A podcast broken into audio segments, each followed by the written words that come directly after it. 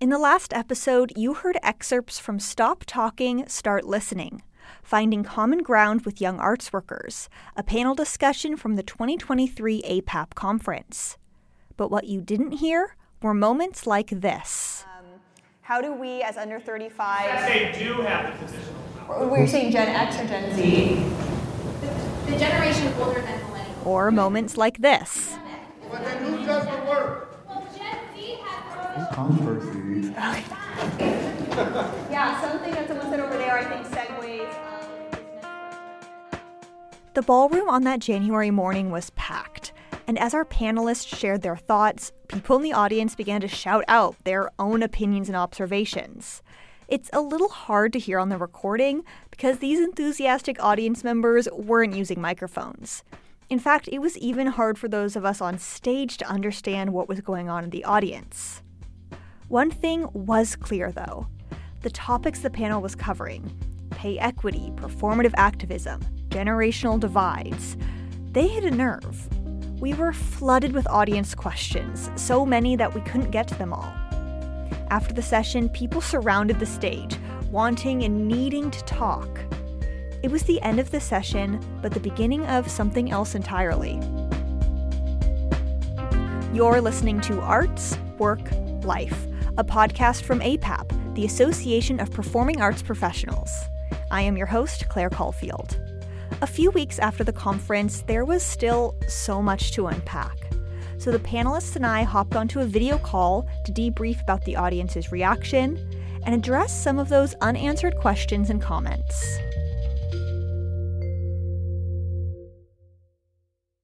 All right, and I am delighted to be in this virtual room with Javier Stell-Fresquez, a performing artist and festival producer. Hola, buenos días.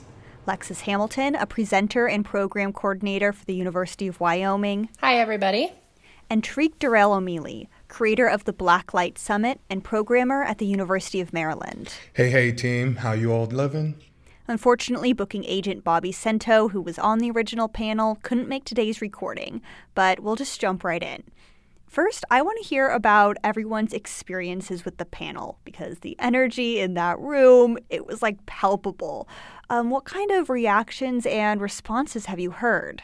I wish we had more time for the panel, because near the end there was a lot of heavy discussion and a lot of crowd involvement.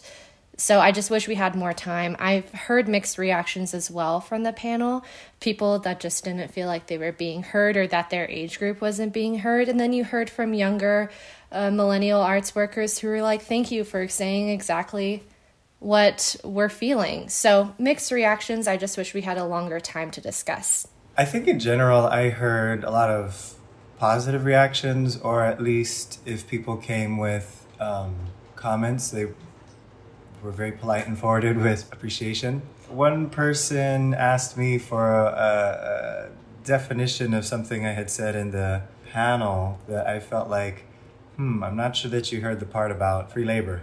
Because I think I was literally standing in the subway giving them a definition that they could have looked up on Google. But that moment especially was really powerful when I think we were talking about prioritizing self-care. And someone shouted, then who does the work? And someone else in the room, different part of the room, then replied something like, but Gen X actually has the institutional power. And I thought that was a really beautiful moment where it kind of just reflected the need for the panel, as well as, probably the fact that we might have been able to do a lot more with a discussion space. I was actually involved in a panel later in the day that it split its time between a panel and several discussion groups. And in those groups, I heard that one of the older participants really wound up talking down and condescending and practically reprimanding someone in their group that they did not know, who was younger, who had just expressed some feelings about how they, in their experience, had been underappreciated within their career.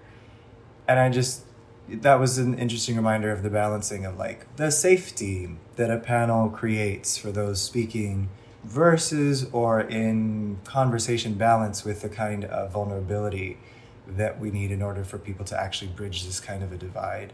I think the thing that popped up in that room is so much of the trauma that we're experiencing right now,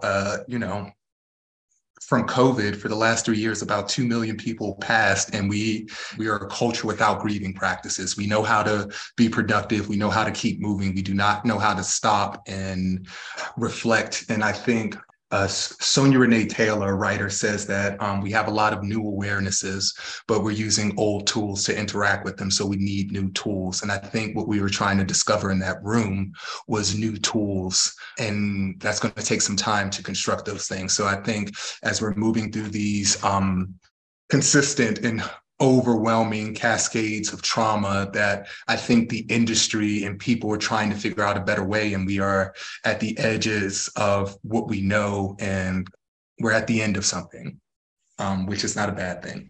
Great points, Tariq. And so now I thought we would answer some audience questions that we've received. The first one is, how can we enact genuine acknowledgments of all cultures without being perceived as performative action or following younger trends?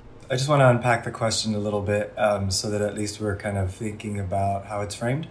As I answer the question, I think that I won't be answering how people can avoid being perceived as something. Worrying about one's perception is like a PR goal and purpose. That's not the point. The point is where you're coming from, not how you're being perceived.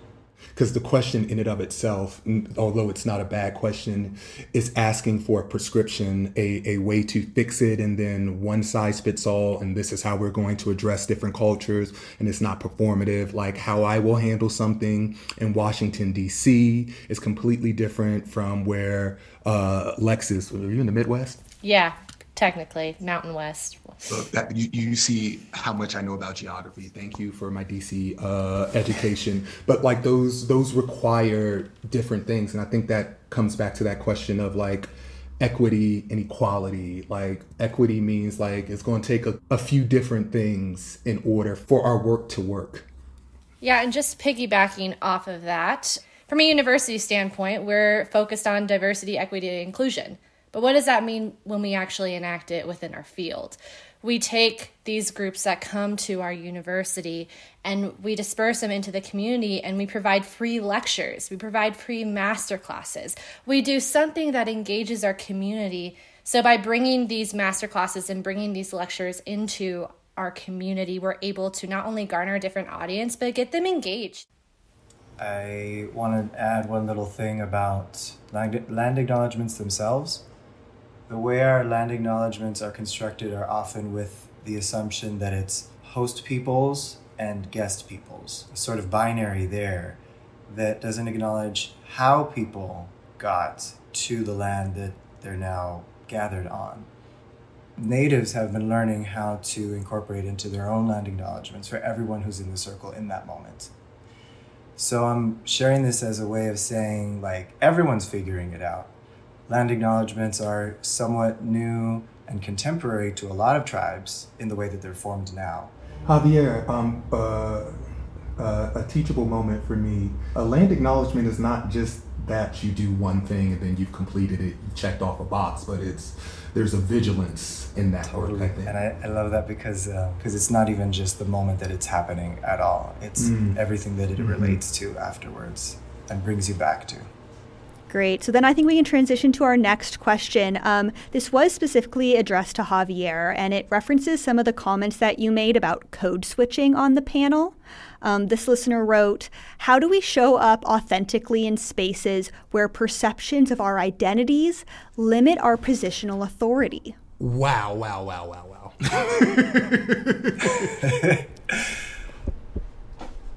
To try and answer the question, I just want to say that there's lots of strategies that I have to use as someone moving through the space with a lot of intersectional marginalized identities. And one of them is to sometimes be willing to take a lot of risks with my positional authority, and to sometimes be willing to interrupt a lot of the logics and scripts and things that are being said that establish everyone else's. At least for me, step one is being very clear about what it is you're doing and why you're here to do it.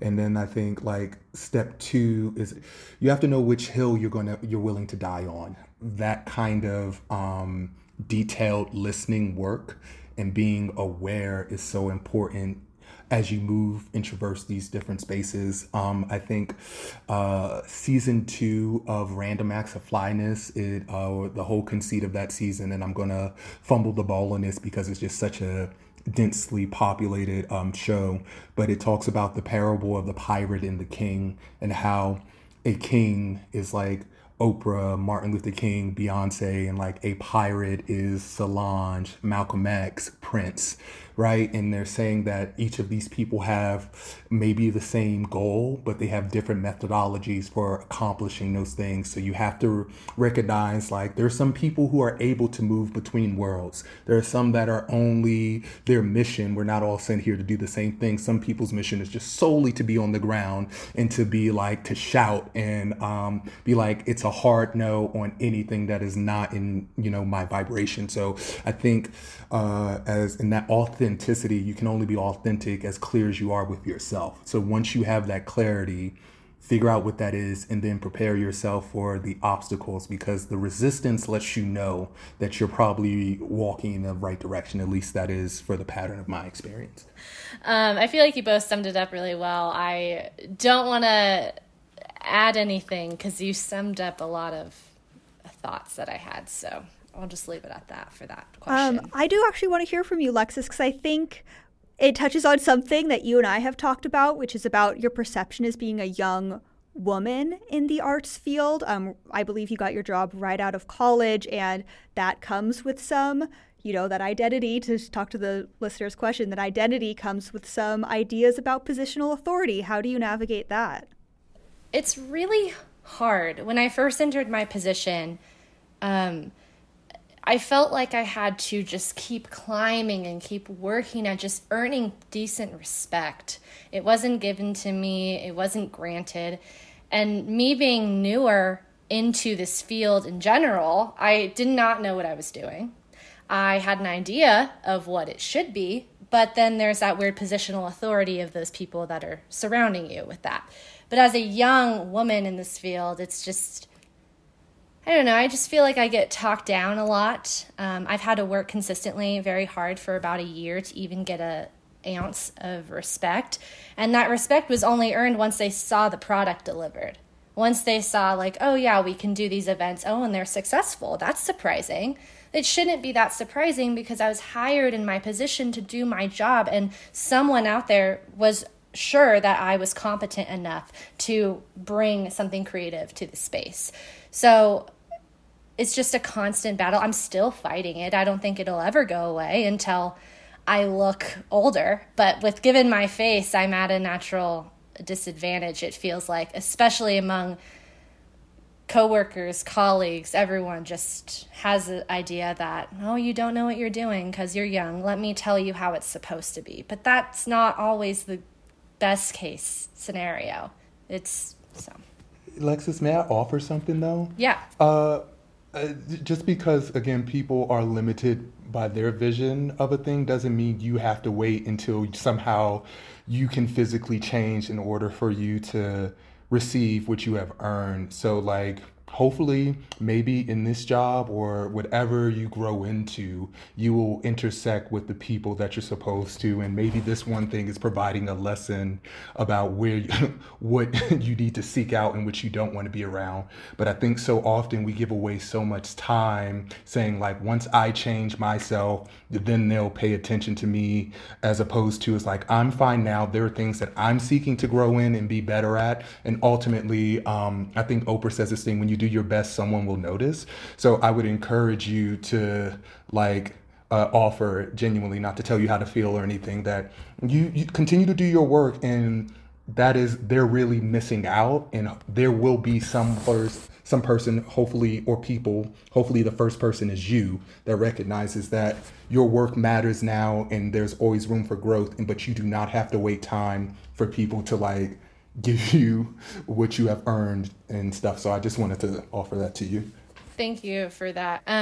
I naturally struggle as a people pleaser. And then adding that into my position as well, it's just very hard. I feel like a lot of performers out there, or have been performers, have that people-pleasing aspect. And so you want to entertain everyone's ideas and thoughts and beliefs, and then it kind of affects who you are and affects who I am. So slowly I'm working on that, and I appreciate all the kind words and advice you have for me. I love hearing all of this. I want to try and wrap some of these things together with the thing that Tariq said about knowing how there can be pirates, and I think it was kings, different ways of approaching work, especially, I guess, change or transformation, or just the work that you need to do in an unsupportive context. To me, that points at what I like to express to folks, that we are an ecology. We are an always transforming ecology. And when I remember that I am one kind of player in an ecology of different players, many of whom are moving in similar directions to me, or with a similar compass internally, I can look at the person across the room who may be from a similar background as me, but may be, let's say, from my perspective, I often see, oh, they're over there doing the really respectable thing. Great, good for them. They might get that executive director job that they want, that I don't want, and that therefore I don't try to perform towards. I'll value them for that. And I'll also try and go have an honest conversation with them that, by the way, what are their values? What can we build towards together? And how can they see me as a little bit more of the pirate in the context, which often I am, and value the different skills and limitations in my movements in this space can bring. And how can we together actually stay as a team, finding the cracks in the cement? I think that dovetails actually so beautifully, which with the next question, and actually a piece of feedback that I received from a lot of different people, this idea that any age group is not a monolith. And so this is a question from a young arts worker who seemed to disagree with a lot of what was said on the panel. They write, on the subject of paid dues, or paying your dues, we have to stay humble as young people and understand how much there is to learn. Real community work requires any new party to show the F up and listen. That means we need to do our part to show up to the culture and models we join before Reconstruction. I believe we can sometimes have patience ourselves as youth and not only scream in our biased bubbles. Thoughts? That's a very reductive thing that was said, I believe, throughout that conversation. When I talk about paying dues, for me, something that I understood pretty early on was, I believe in paying dues to like myself / the universe. I know that sounds really hippie, like that space provides opportunity, like paying your dues is, you figuring out how much you actually care about a thing before you're led into the room for the thing. But to say that you invalidate, someone's rings around the earth, like certainly I do not know or have experienced as much as someone who's 56, but my 34 years on this earth has allowed me to learn some things. So I think in the first part of what that person said, I completely agree. But saying like humility and that you need to do this in order to do this is, that feels very limiting for like where you are in your experience. Well, that felt a little pointed. I don't know that I don't think that's what we were saying. I don't think anyone is saying that we're skipping steps in order to participate in a thing. I am saying that there is a turning of the guard. There has been a cataclysmic thing that has happened in our planet that has collectively impacted everyone, in which everyone can see it at the same time. That is new. That is different. That requires a severe amount of reimagination and rethinking.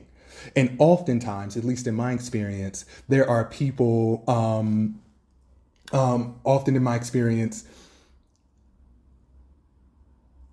usually younger or whatever, this monolithic generation is like, hey, have you considered this? And they're like, hey, we know what we're doing. Please get out of the room.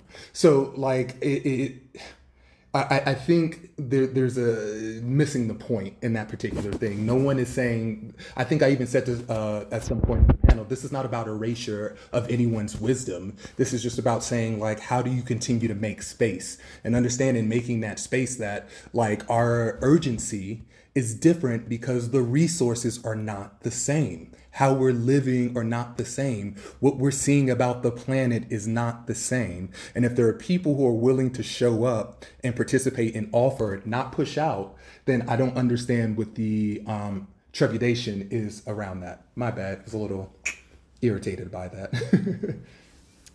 Yeah, I do not care for the term paid dues. That's just my personal opinion. I believe you need to observe and acknowledge the environment you're in to enact change. But I don't really think that there needs to be a proven thing of, oh, I paid my dues, so now you can enact change and now I'll give you respect. I don't necessarily agree with that. I do agree with the last sentence of that we can sometimes have patience, but that patience is meant to observe and acknowledge the people around you. You have to have respect for your older coworkers and your older colleagues, hear their experiences, but they also have to have respect for your new ideas and understand where you're coming from. When I walked into my position, I absorbed 3 people's jobs from a budget cuts.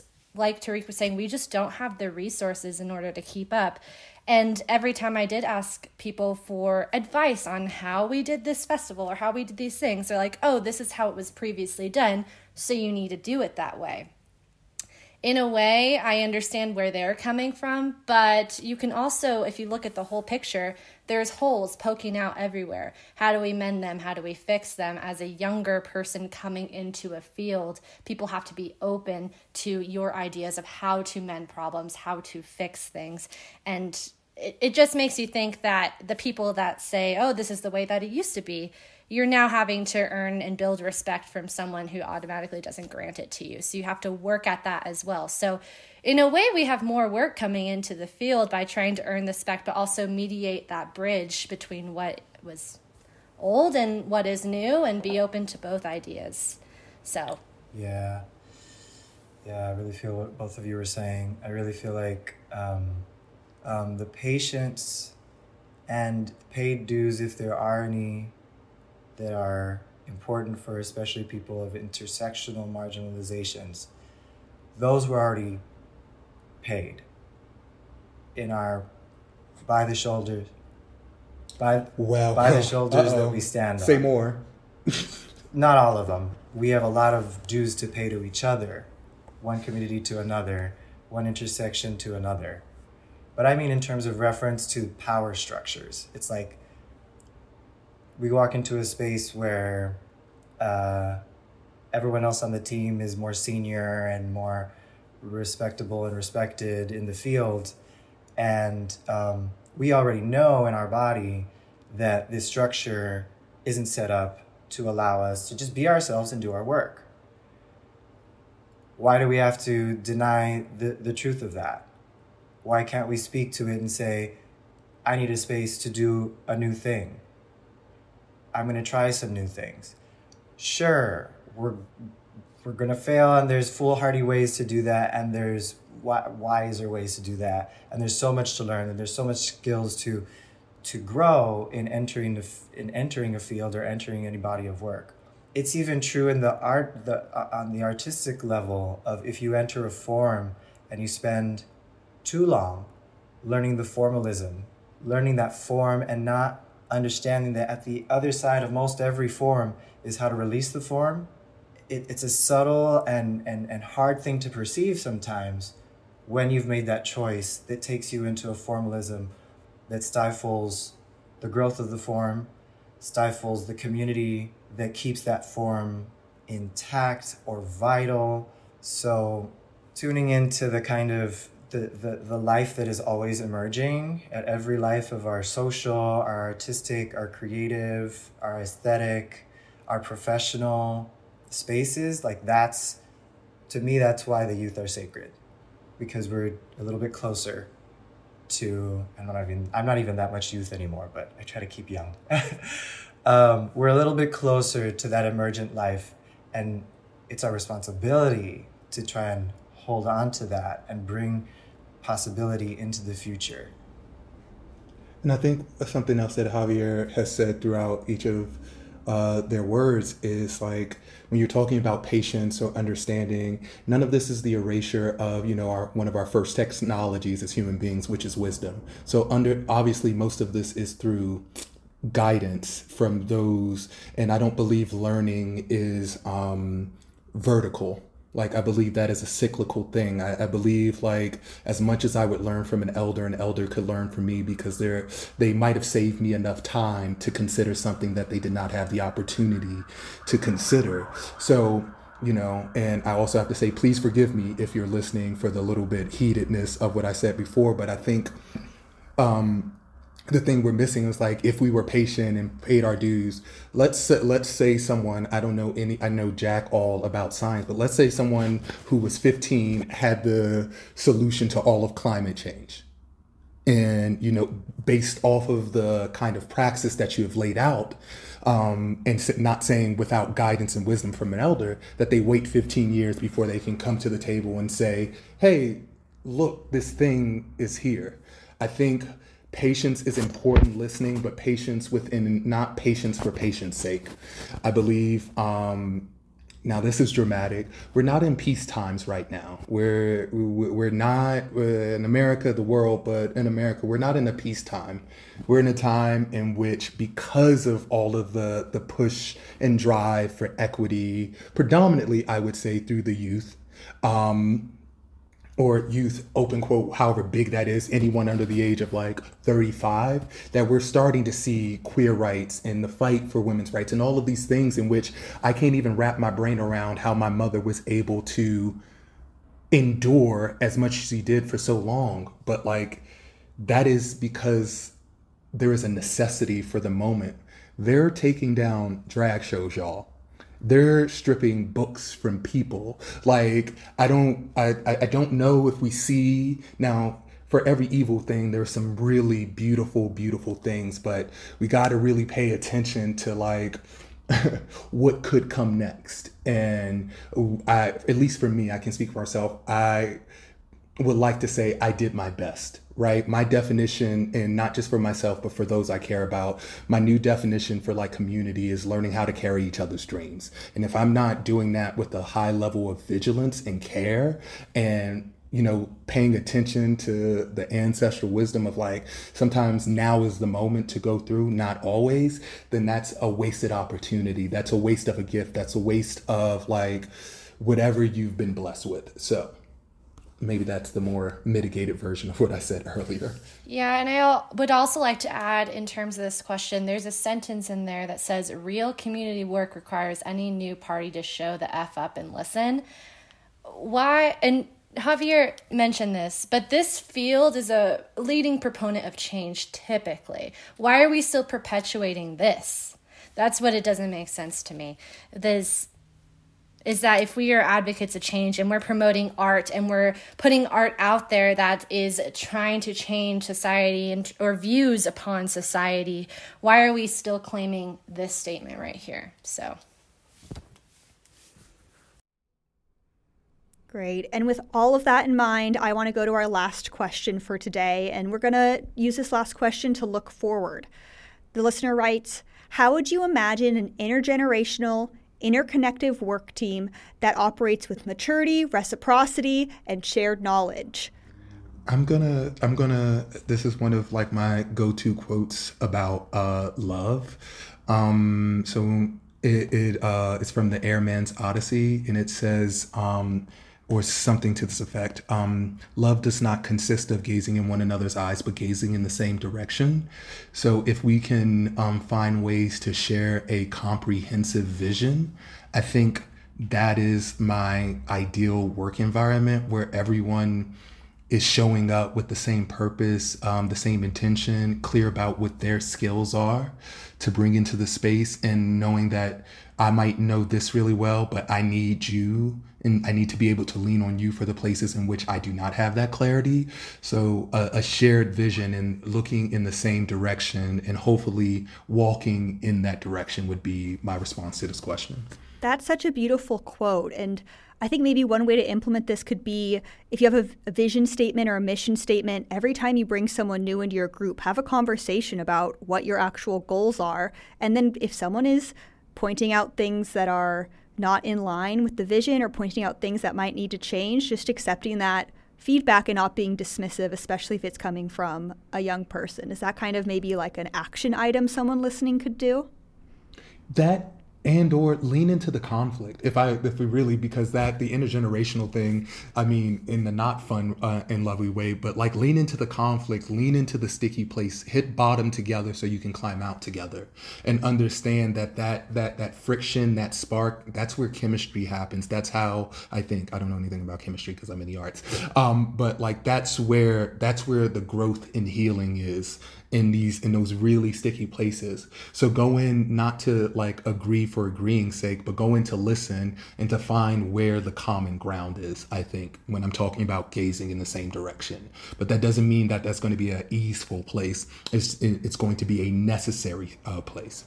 I just want to add a tiny little thing to that a big first step to lean into conflict is to encourage dissent.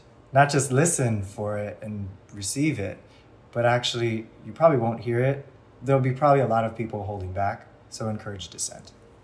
Yeah, and piggybacking off of what everyone says, piece of advice I would like to give is just keep working towards a common goal, but know your limits both professionally and personally. Sometimes you need to stand up for your older coworkers. Sometimes you need to stand up for yourself. Just like I learned throughout this panel that was given, people have given me a lot of advice. I need to learn to stand up for myself. So if I had to give advice and also take my own advice, keep working towards the common goal, but just know your limits. Thank you for listening. Arts, Work, Life is a production from APAP, the Association of Performing Arts Professionals. APAP is the national service organization for the performing arts presenting, booking, and touring industry. You can join APAP at apap365.org. I'm Claire Caulfield, your host and producer. Jenny Thomas is our executive producer, and our music is from Blue Dot Sessions. This podcast wouldn't be possible without the generous support of the Wallace Foundation, so thank you. Other thank yous to our amazing panelists, everyone who attended the panel in person and listened online. And really, we love hearing your feedback and want to continue this conversation. Other thank yous to the APAP staff and board of directors, and the hundreds of thousands of arts workers across the world. Your stories matter, and arts workers are essential. Season 2 of Arts Work Life is coming this summer. If you work in the performing arts and want to submit your own story, visit artsworklife.org. And if you enjoyed this episode, leave us a review. It helps other people find the show. Arts, work, life. That's real.